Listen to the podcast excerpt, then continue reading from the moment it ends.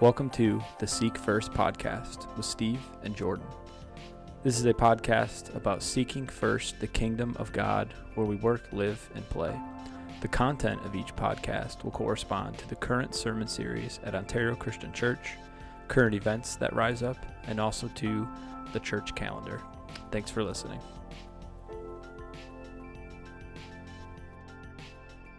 Welcome back to the Seek First podcast with Steve and Jordan. Uh, we are in episode 7 today. We hope y'all are doing well. We started a new series this weekend at Ontario Christian Church. We're working through First Thessalonians together. And uh, Steve preached a great message on verses 1 through 10, also highlighting Acts 17, which is where kind of the origin of the church in Thessalonica uh, takes place. Paul and Silas planting this church and the response of um, the people in that area when they kind of preach the gospel to them and whatnot.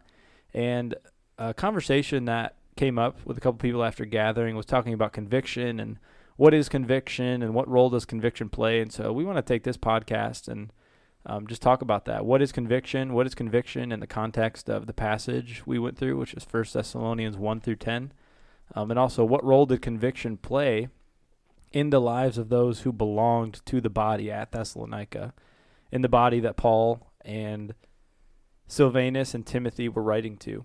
Um, and so Steve's going to go ahead and kick us off, uh, working through part of that first chapter in First Thessalonians. Yeah, and before I get there, I want to just mention that in Acts 17, the way the church was planted was that uh, Paul and Silas, of course, are preaching the gospel, sharing the scriptures, reasoning with the people in the synagogue for three weekends in a row um, from the scriptures and, and explaining who Jesus is in light of the scriptures and how he's the fulfillment of the scriptures and uh, that he's come to suffer, to rise from the dead, and uh, to give to become the Christ, the anointed one, the Messiah. And in that proclamation that uh, was made at the synagogue, there was a number of people that heard it. Obviously, the leading Jews heard it and rejected him. Uh, rejected the gospel. Many of them did, it says. Um, some were persuaded, but not most. And then on top of that, you had a, a great many of the devout Greeks that heard that message and believed. And then it says not a few of the leading women. So a lot of leading women in the community also believed in the gospel and were convicted in their hearts uh, that Jesus is who uh, Paul and Silas were preaching him to be, that being the Christ Messiah. And based upon that decision, they uh, followed Jesus, but they did so um, at um, the dismay and angerment. Angerment? See, there's another Steveism there. They were, Steveism. Yeah, right? They were rather upset with the fact that these people had come to Christ uh, because they were proclaiming Jesus as king and uh, they didn't want another king; they wanted Caesar, and um, and so there was a ruckus that was stirred by the um, the the leading Jews and uh, some mob mentality went on, and basically Paul and Silas had to flee for their lives. Uh, but the people left behind were convicted by the gospel, and they had to stay in their hometown uh, under that conviction and continue to follow Jesus in spite of the affliction that they were going to go under. Which First Thessalonians, the first letter that Paul writes to them, kind of touches base on the fact that hey, they followed Jesus, uh, knowing that as they were following him, there's it wasn't going to be easy. It was going to be a lot of hardship, in spite of the fact that they had freedom. So there's two things at play there for them. Um, First Thessalonians says that they had been given life and that they were set free.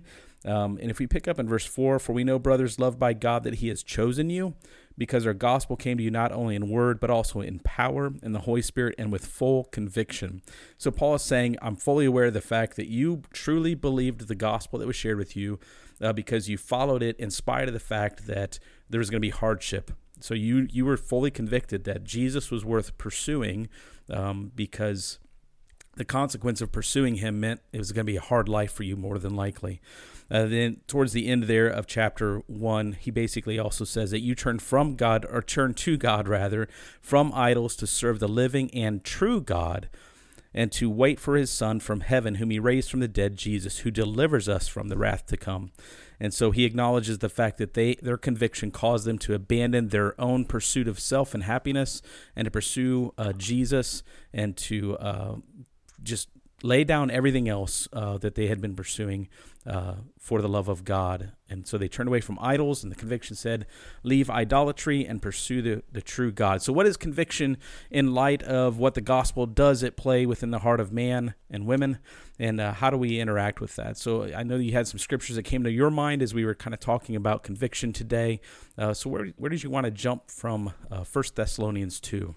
Yeah, another passage I wanted to look at in relation to the topic of conviction as we walked through it in that passage uh, is actually Luke 14, 25 through 33. We won't read all of this, but we'll highlight a couple of them, uh, where Jesus talks about the cost of discipleship. And this um, is a pretty well known passage. In verse 27, he says, Whoever does not bear his own cross and come after me cannot be my disciple. Uh, for which are you desiring to build a tower, does not first sit down and count the cost, whether he has enough to be able to complete it. I think right there you see conviction is is done with reason. A conviction is done with reasoning. He says you sit down, you count the cost, and see if you have enough to complete it. And he goes on. Otherwise, when he has laid a foundation, is not able to finish it. All who see it begin to mock him, saying, "This man began to build and was not able to finish. He didn't count the cost. He didn't uh, reason it rightly." Or what king going out to encounter another king in war will not sit down first and deliberate whether he is able with 10,000 to meet him who comes against him with 20,000? And if not, while the other is yet a great way off, he sends a delegation and asks for terms of peace. And then Jesus closes it with So therefore, any one of you who does not renounce all that he has cannot be my disciple. You see conviction at play here. Um, the conviction that Jesus has paid it all. Jesus has risen from the dead, and and Jesus really means the things he says when he says that um, those who believe out of their hearts were full live, rivers of living water. He really means when he says, "I came that you may have life and have it abundantly." And the question is, is Jesus enough? Um, is he enough? Is he enough for me to renounce all that I have? The life of a convicted follower of Christ is one that must be marked by a continual death to self, a continual dying to myself, a continual picking up of my cross. And that actually, our, our, the frequency that we lay down our lives, the frequency that we renounce what we have or die to ourselves is actually evidence of our conviction. If that's not a common thing for us, as brutal and as difficult as it is, and I struggle and fail to do it myself, but it is evidence of our conviction. Um, the the relationship between conviction, what we believe, what we're confident of, and our action. Our action tells us what we believe more than what we say we believe. Is there anything you wanted to add on that, Steve? Yeah, the interesting thing in regards to uh, the church in Thessalonica is that um, they had true conviction of what they believed. They were willing to kind of put it all on the line, and that was the the that playing out, like picking up the cross, was literally, I'm going to do this. I'm going to follow Jesus in spite of the potential consequences. So their actions portrayed their conviction. And then the other side of it would be those Jewish leaders that they also had a conviction. their conviction was Jesus is not the Christ. And so their conviction led them to then, you know, draw the mob out. And so both crowds are kind of following conviction. Uh, so it kind of begins to make you wonder so, how do you ground yourself with conviction? Like, where does conviction come from? Uh, how do we know what is right and what is wrong? And what's the source for our conviction? Uh, so, I know you had some scriptures in mind in regards to um, the source of conviction. So, what, what, what are they? Yeah, the first one is John 8, 31 through 38. And uh, Jesus is in a conversation here, and, he, and it says So Jesus said to the Jews who had believed him, if you abide in my word, you are truly my disciples. Um, so right there, he's, you're proving to be my disciples if you abide in my word. Conviction comes through the word, and I think through the Spirit of God working through the word of God. You are truly my disciples, and you will know the truth, and the truth will set you free. I think that conviction needs to be grounded in truth, and we get truth from Jesus and his word.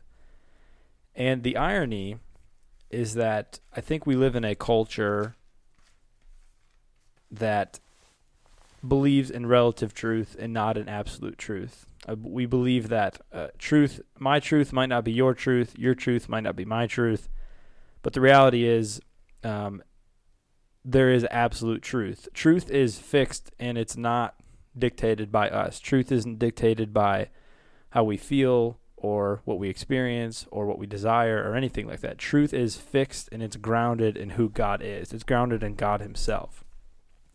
And I think what we fear in terms of truth is being exposed. Um, as Paul preached the gospel to these people, their sin was exposed and they repented from their idols and turned to God. they were exposed, and I think what our culture fears in terms of being exposed by Jesus is that that's going to be something that's shameful. When reality is, truth actually sets free.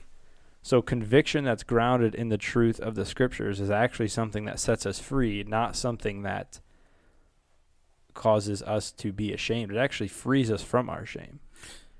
Yeah, I think the law actually we uh, sitting on this side of the uh, the Old Testament, the law, we can read the law and say, "Oh no, I'm convicted." Yep, it's true. I mean, Romans uh, Romans chapter 3 I want to read it just real quick. 19 and following. We won't get into all of this just too much there, but uh, now we know that whatever the law says, it speaks to those who are under the law, so that every mouth may be stopped and the whole world may be held accountable to God. The whole world, right?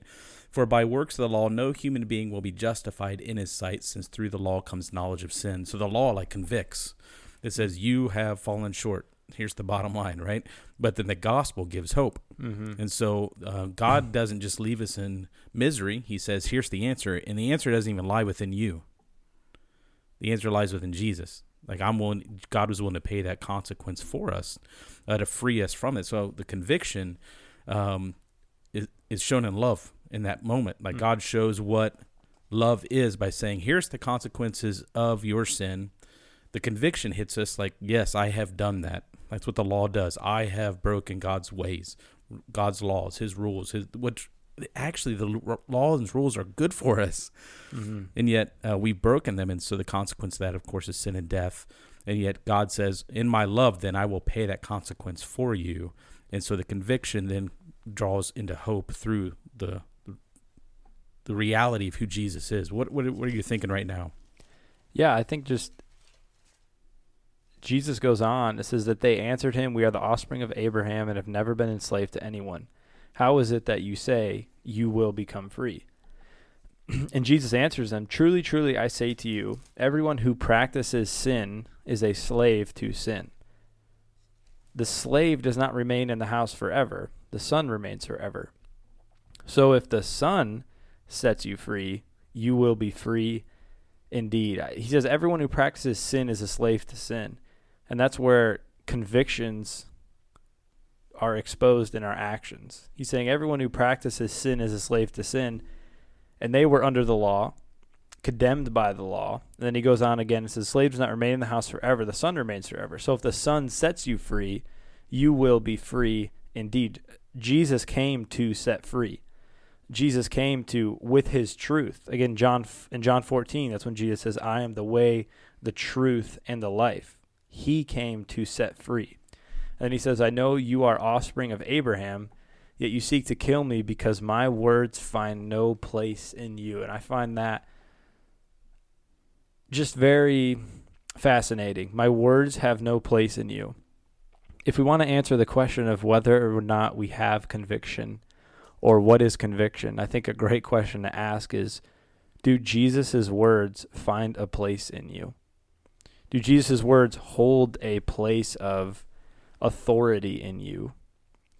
Um, I think we were talking about this before we recorded this, but we all, we all, again, we all have conviction, just like in Thessalonians. Some believe, some didn't, and we are all. Another way to say is we're all living into a story we're all living into a story. Some of us live into a story that has this set of parameters and rules, and we might not be the main character, or we are the main character, and then there's this thing going on. And then other of us are living into a different story. And sometimes we have multiple convictions or multiple stories we're living into. And a good question to ask ourselves is which one is louder? which story is louder, which conviction is louder, which belief is louder. And the one that is the loudest, the one that has the most control over your life, is the one that is most important to you. And so, do Jesus' words find a place in us? He says, I know you're the offspring of Abraham, yet you seek to kill me because my words find no place in you. And Jesus validates his words by saying, I speak of what I have seen with my Father and you do what you have heard from your father.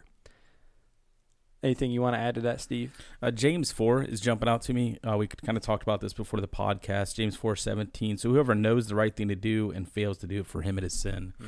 And so the conviction says, you know, if I know to know what God's saying to do and I and I ignore that or just overlook it, uh, it's sin unto me. Like I should have should have obeyed it. And so yeah, I mean, the more we talk about it, the more obvious it becomes that true conviction, true belief has to work its way out somewhere mm-hmm. in us. Mm-hmm. And I like your your narrative of voice because it's um, Jesus is competing in a lot of ways inside of us, you know, uh, through the world and sin and ourself and everything else. He's competing against all that oftentimes. And so, which voice do we listen to?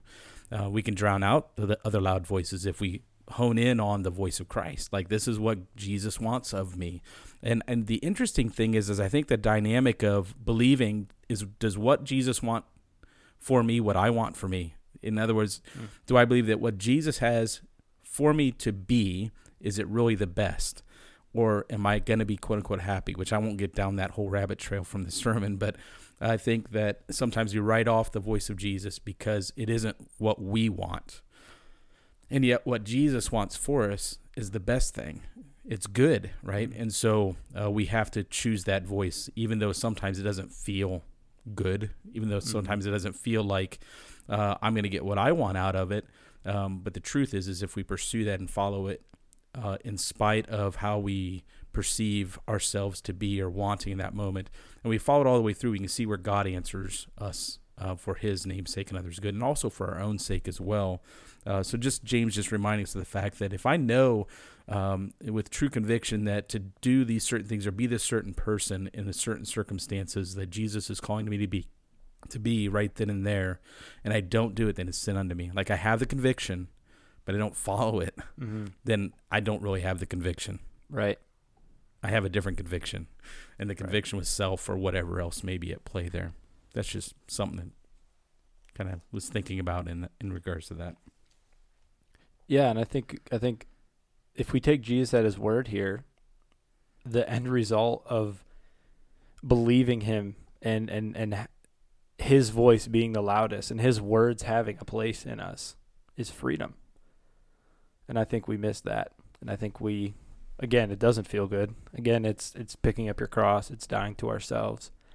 But the end result is freedom. I know you had mentioned uh, wanting to touch on Second Corinthians five. Is that where you want to go next? Yeah, anytime. Yeah, you ready? Because I agree with the freedom aspect of it big time. Because part of the conviction is not just of sin; it is also of life. Mm-hmm. It's both parts of that. It's like the conviction of uh, my own sin and death, but the full conviction is is that Jesus conquered the grave, and He said it is finished. And He said, "I'm giving you the Holy Spirit to dwell within you. Mm-hmm. Um, I have to leave, so one better than I can be in, in, you." You know, and so there's a better gift that we have now, even in that moment of um, the promise of the Holy Spirit in us. Therefore, we have heaven, that we have eternity, we have the resurrection. And so the conviction not only says, I've sinned, therefore I deserve this, but it also says, but Jesus did this and I get that. And so the yeah. conviction is I also believe that he overcame the grave. Like mm-hmm. and I believe that he's coming back and I believe I'm his child. Um, and so the other side of that conviction, not just the negative part, but the good part is that I don't know if that's the right way to say that, the good part, but the positive aspect would be a better way to say it. But the positive aspect is um, I gave this up, which was ironically death and sin, to life and freedom, like you said. And so conviction says, if I really believe this, then I also really have hope. Mm. Conviction pushes mm-hmm. me towards hope. Like a full conviction of the gospel says there is something to live for. Yeah, I wanted to jump into Second Corinthians chapter uh, 5 real quick. Um, this is Paul talking about us having the ministry of reconciliation. In other words, my conviction then points me to love others and bring that message to others. If I truly believe it, then why in the world would I want somebody else not to know, right? Uh, for now, he says, From now on, therefore, we regard no one according to the flesh even though we once regarded Christ according to the flesh. We regard him thus no longer. Therefore, if anyone is in Christ, he is a new creation. The old has passed away. Behold, the new has come. All this is from God, who through Christ reconciled us to himself and gave us the ministry of reconciliation. That is, in Christ, God was reconciling the whole world to himself, not counting their trespass against them, and entrusting to us the message of reconciliation. Therefore, we are ambassadors for Christ, God making his appeal through us. And then he says, We implore you on behalf of Christ, be reconciled to God. For our sake, he made him to be sin who knew no sin, so that in him we might become the righteousness of God. And that's the other part of the conviction is, is that I'm the righteousness of God, not because of what I did, Mm-hmm. but because I believe and I'm convicted that Jesus did what he said he was going to do. Amen. So there's both aspects. I want to make sure we do balance this out. As the individual pointed out, hey, we got to make sure we get both sides of this narrative of conviction. So, any other passing thoughts that you have towards the end here? Yeah, I guess a question we can raise is, and this is maybe taking it a little bit of a different direction, but I think it's helpful. Um, can we, in 2022, be people of conviction and also be people of love? And how? I hope you have an answer, Jordan. You're just looking at me I like just it's my job to fix this. No, I just, I, yeah, I think the answer is absolutely yes. I just didn't know if you were gonna chime in, but um, the answer is absolutely yes. We can be. I think there's a tension there because sometimes of the reputation um, that that Christians get for being people of conviction, and I will say that uh, that reputation is is one because Jesus said that they will hate you like they hated me. But also, I think sometimes the way we use our convictions is not loving. Sometimes the way we speak the truth is more harsh and harmful than it is helpful and loving. Um, and so, can we hold to the convictions in the Bible and be loving people? And I would say, again, absolutely yes. If we have convictions that we say are from the Bible, but we don't hold to and apply them lovingly, then I don't think we have convictions from the Bible because we're called to speak the truth in love. We're called to uh, be like Jesus, imitate him. And Jesus was full of both grace and truth. Yeah, I, I agree with you. And the interesting thing is, is actually if you continue on uh, with what Paul says in First Corinthians or Second Corinthians chapter six, um, he goes on to say, "Working together with him, then we appeal to you not to receive the grace of God in vain." He says, "In favorable times I listened to you, and in a day of salvation I've helped you. Behold, now is the favorable time. Behold, now is the day of salvation." He says, "We put no obstacle in anyone's way," which can be like your unchristian-like attitude of trying to convict people, right? Uh, that can be an obstacle, is what you're saying, so that no fault may be found with our ministry. But as servants of God, we commend ourselves in every way by great endurance and afflictions, hardships, calamities, beatings, imprisonments, riots, labors, sleepless nights, hunger. So he's basically listing like we have such strong convictions that we will endure this because of love, the gospel. Like, and so he's basically letting them know that they're willing to go through that, not because they're like, oh, we want you all to hear this message and you better. It's more like, no, we're we're gonna endure this because of love, which he goes on to say in verse six, by purity, knowledge, patience, kindness, the Holy Spirit, genuine love, by truthful speech and the mm-hmm. power of God, with the weapons of righteousness for the right hand and for the left, through honor and dishonor. So basically, through slander and praise, he's saying that we are presenting the gospel with the power, empowering of the Holy Spirit, which produces the fruit of the Holy Spirit. Um, and I, I agree. I, I definitely in 2022, like love, peace, patience, kindness, goodness. You know, all those the fruit of the Spirit has to be bore out uh, as our convictions uh, compel us to share the gospel. If the fruit of the Spirit isn't being bore out in that transaction between us and someone who doesn't know Christ or doesn't believe in Christ, like if the fruit of the Spirit's not present, then it isn't the Spirit doing it. It's you trying to knock somebody over the head with what you can, your your conviction, your fleshly conviction says you've got to believe this, uh, and not making room for the Holy Spirit to do the work that God desires to do in that person. And that's the thing. My job is to uh, speak the truth in love, live the truth in love, let the Holy Spirit live in me, and let God do the work of change, transformation, sanctification, everything else that, that only God can do in that other individual. I can't do it.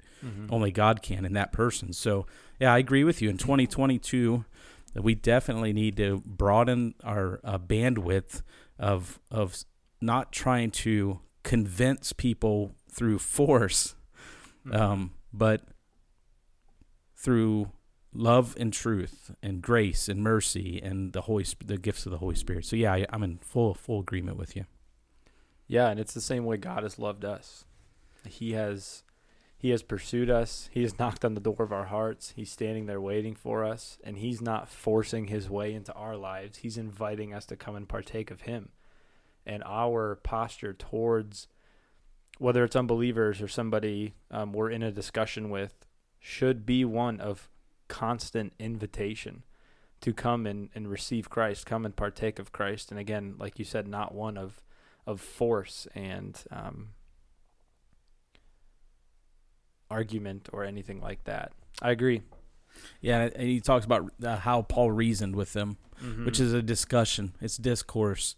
It's like, oh, you have this question? Let's talk about it. yeah, It's not like I'm going to beat the answer into you. right. And then Yeah. if they end up disagreeing, let's go have lunch. Right. Yep. And I think that's the that's the piece that we ought to reclaim. Yeah, I agree. Well, this has been good. You have any other closing thoughts, or I think this is maybe a good place to kind of close this I down. agree. So, uh, just as uh, kind of closing it down, just be reminding one another at this season that um, it's good to have conviction, right? Mm-hmm. But it's also good to walk out that conviction in the spirit of love and in this in the gifts of the Holy Spirit. Like utilize uh, what God, how God is empowering you uh, to take that gospel message, the good news of Jesus, how He's changed you, um, and desiring to share that with others in such a way uh, that they see Jesus, they see God, they don't see us. And so we got to get out of the way and let God move through us in that. So thank you for listening. If you have questions or comments, we'd love to hear from you. Uh, podcast at gmail.com, I believe is our email address. Feel free to give us some thoughts that you may have for future episodes. Thanks and God bless. Thanks for listening to the Seek First podcast with Steve and Jordan. We hope you enjoyed the conversation today. If you have any comments, questions, or feedback, please feel free to reach out to us, as well as any topics you would like us to consider in the weeks to come. We encourage you to continue to seek first the kingdom of God where you work, live, and play. Blessings.